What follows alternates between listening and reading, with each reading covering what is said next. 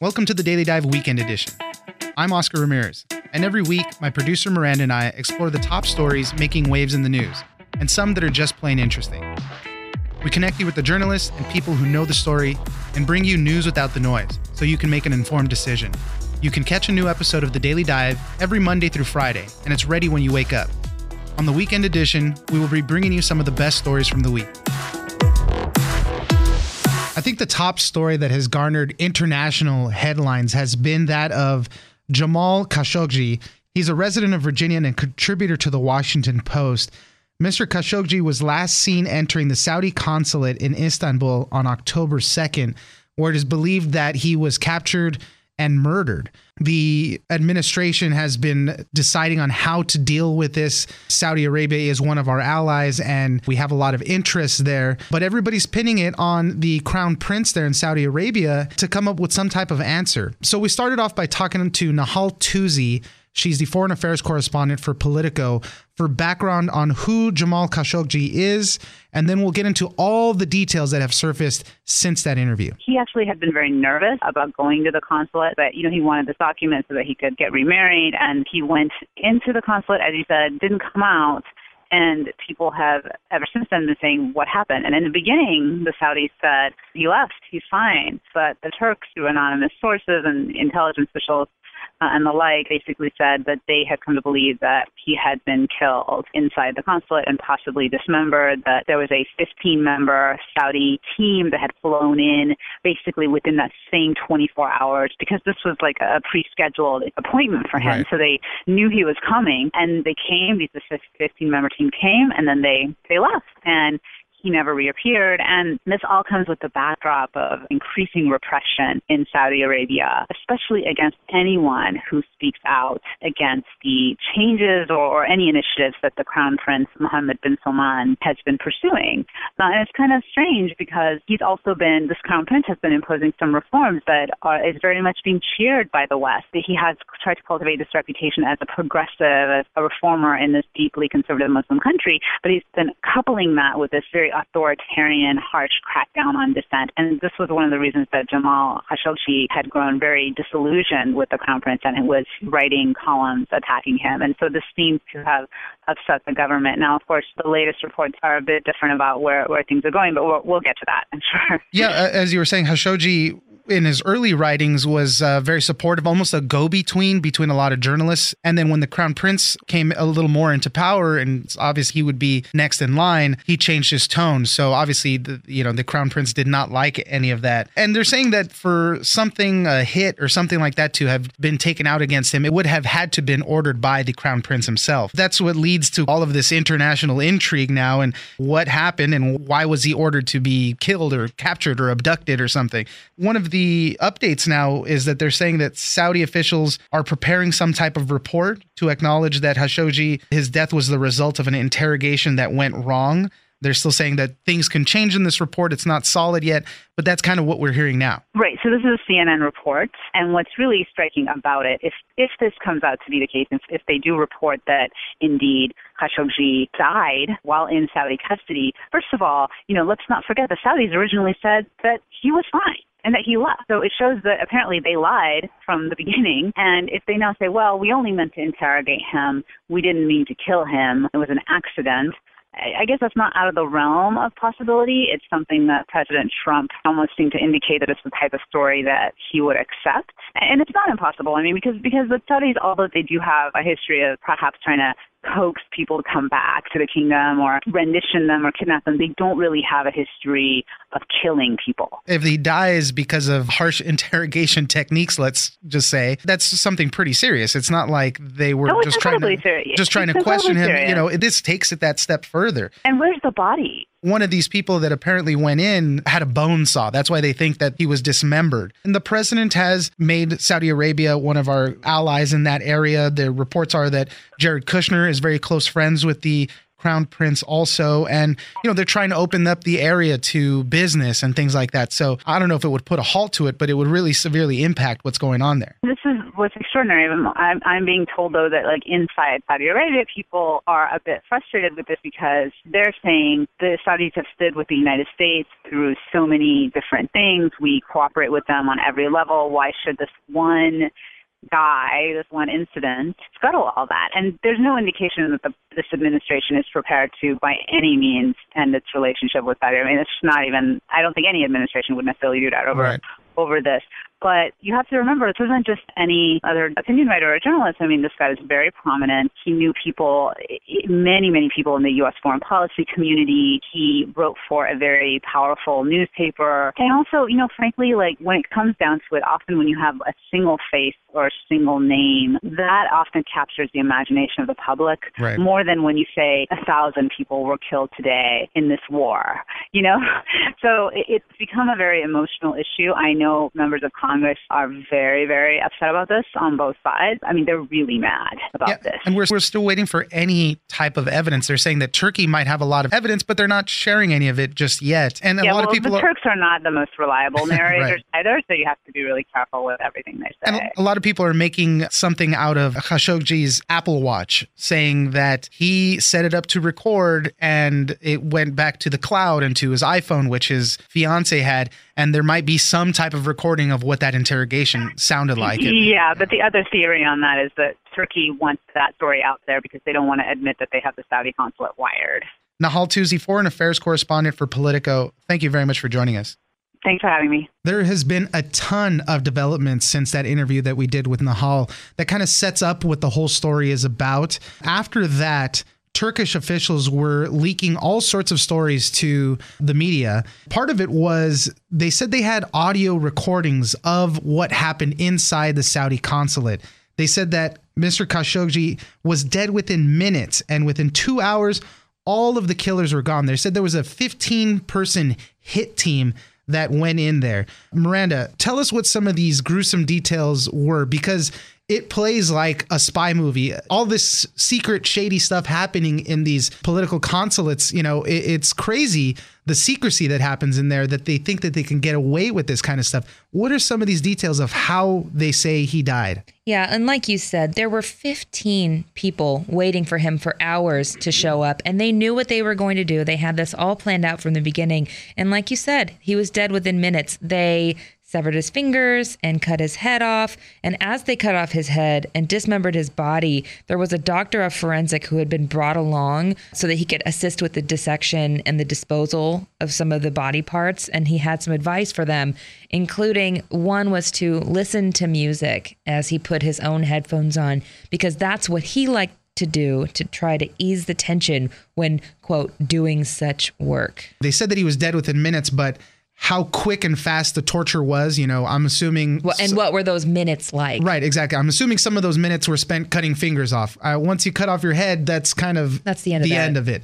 But yeah, for this doctor to want to be wearing these headphones and listening to music just to drown out the craziness of what's going on in front of you is just ridiculous. Well, there were reports that one of the members of the 15 person assassin team rolled in there with a bone saw. Right. That's going to make some uh, gross noises. Exactly. You don't want to hear. This has turned into just a mess on the diplomatic side. The United States is struggling with how to respond to this. The world is crying out that Saudi Arabia and the Crown Prince is directly involved in this the Trump administration wants to tread very lightly. They are an ally. We do a lot of business with them. They buy a lot of weapons from us in the billions of dollars.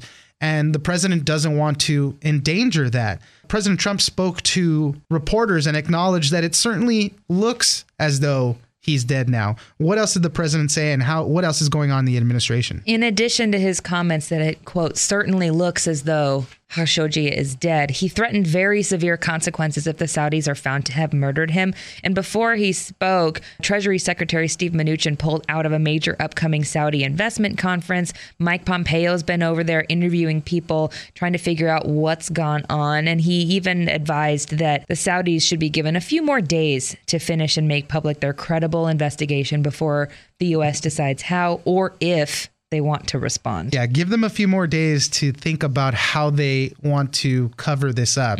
I mean, there's so a lot of evidence now they're releasing video surveillance of this 15 person hit team walking in to the consulate, walking out, you know, with a huge briefcase. We'll get into some of those details in just a minute. And we never saw Khashoggi walking out. and he never walked out himself. This investment conference that's happening there, and uh, Steve Mnuchin pulling out. There's all sorts of companies that have pulled out, just saying we can't do business with you until we know what's happening. Nobody wants to do business with killers. And this is a major blow to them because at this point, with the crown prince coming into power very soon, they're portraying him as a reformer. He's very good friends with Jared Kushner. He's trying to open up the country to a lot of new investment. And this is just totally uh, throwing a wrench into it. Mike Pompeo is telling him, you need to have a credible investigation and a credible answer to all this, or you're not going to be a credible king when your time comes. And it's important that you bring up the Jared Kushner connection because he's one of those people who's a top aide to President Trump. He's been in President Trump's ear, and we can kind of hear the conversation that they've had when President Trump spoke to the media on Thursday about what's going on with the investigation because Trump emphasized the billions of dollars in weapons the Saudi purchases from the U.S. and all of the money that exchanges hands between Right. the two countries.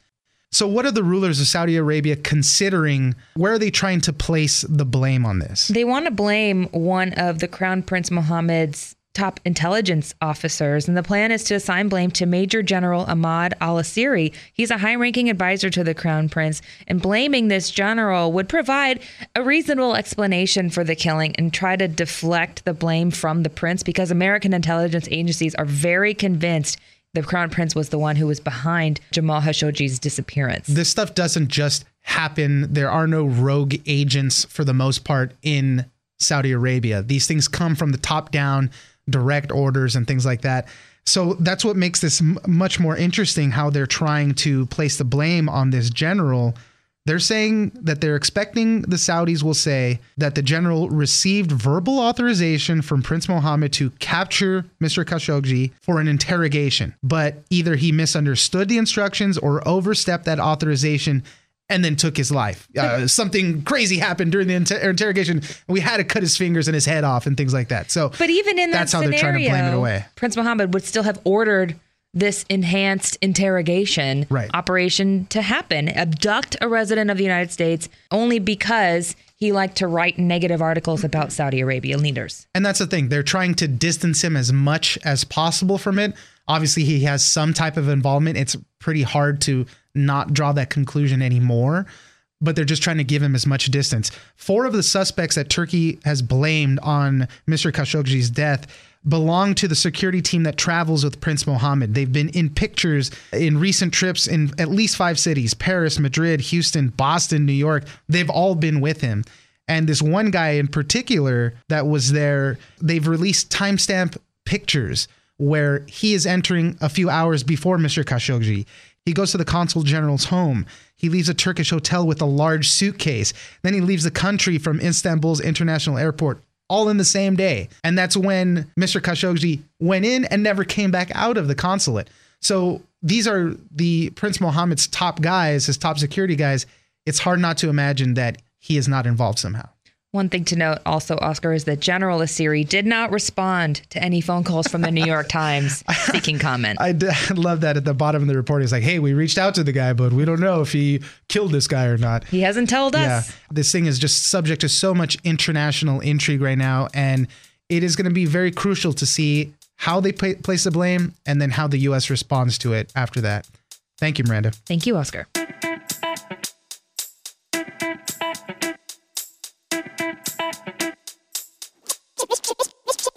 Another interesting story that happened during the week was this race to own the future of TV and how it's intensifying.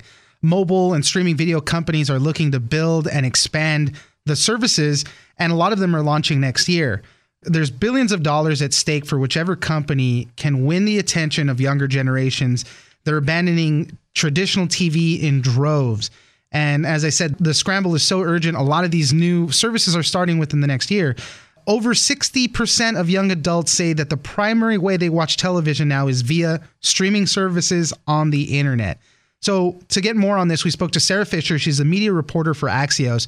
And we started off by talking about how younger viewers are ditching traditional TV. What's happening now is that a lot of especially younger people who are so used to digital experiences where they can hit pause on a show, they can fast forward, they can binge watch it without commercials. They don't like the experience that they're getting with regular TV where you have to sit through really outdated commercials and then you have to wait for something to go through a whole show. You can't fast forward. And so they're not buying it anymore. Instead, they'd rather pay for either what are called like skinny bundles, so just cheaper versions of live TV channels, or something like a Netflix, which has really taken off, where they can pay just something like $10 a month, $14 a month, and get hundreds of television shows and movies that they can watch and binge at their leisure. Some of these numbers are interesting. 60% of young adults in the US say that the primary way they watch television is through these streaming services on the internet. By comparison, only 31% say they watch it via cable or satellite subscription. That's twice the number that are using their phones and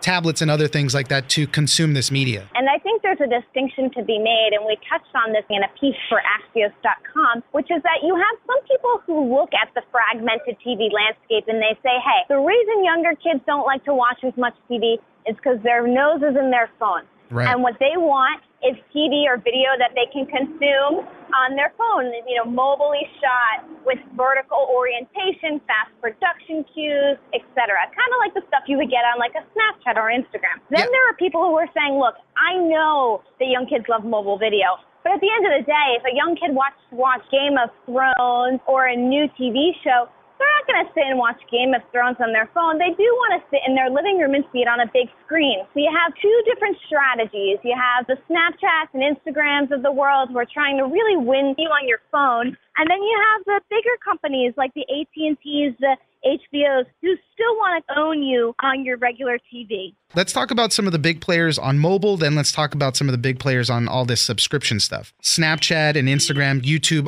obviously one of the biggest ones. It's been huge for years. The big new player that hasn't launched yet, but everyone's talking about, is this one called Quibi, which is being launched from a bunch of Hollywood execs. It's meant to kind of rival like a Snapchat. And then the other ones that are more streaming focused, the types of things that would compete with like a Netflix or a Hulu. There's one that's being built by Disney, and that's set to come out late next year. It'll be family friendly content. The last big one I think that's beginning to gain traction or that people are beginning to talk a lot about is Hulu. Disney owns 30% stake, Fox owns a 30% stake because Disney's buying Fox, they now own the majority of it. So it'll be interesting to see how that one evolves. But again, Hulu is really far behind Netflix. Hulu has something like 20 million subscribers. Netflix has 125 million. Netflix came on the scene and they were doing a lot of movies and have now transitioned into all sorts of original programming, TV shows and movies. You're going to have choices all over the place and it's going to be tearing you away from the traditional TV cable bundles. You know, the other thing to remember is that for a really long time, there was a reluctance for TV networks to own their content and just keep it to themselves. They wanted to distribute it far and wide on Netflix and Amazon because they figured, well, we just need the most eyeballs. Well, now, especially because so many networks own Hulu and they're starting to build their own services, they're starting to pull their content off of those services. Notice some of your favorite Fox shows are no longer on Netflix. Right. There's a reason for that. They want to make sure that the way that they can undermine some of their competition is by keeping their intellectual property, keeping their content proprietary to them so that if you want it as a consumer, you can only go to them. And, you know, while a lot of people think that content like Game of Thrones and Breaking Bad is what's luring people, when you're a family and you've got little kids, you really want that Disney content. So Yeah. I wouldn't be surprised to see a lot of families invest and buy that package. It's going to be interesting and but there will be no shortage of things to watch now. So it's going to be crazy how it all shakes out. Sara Fischer, media reporter for Axios, thank you very much for joining us. Thanks for having me.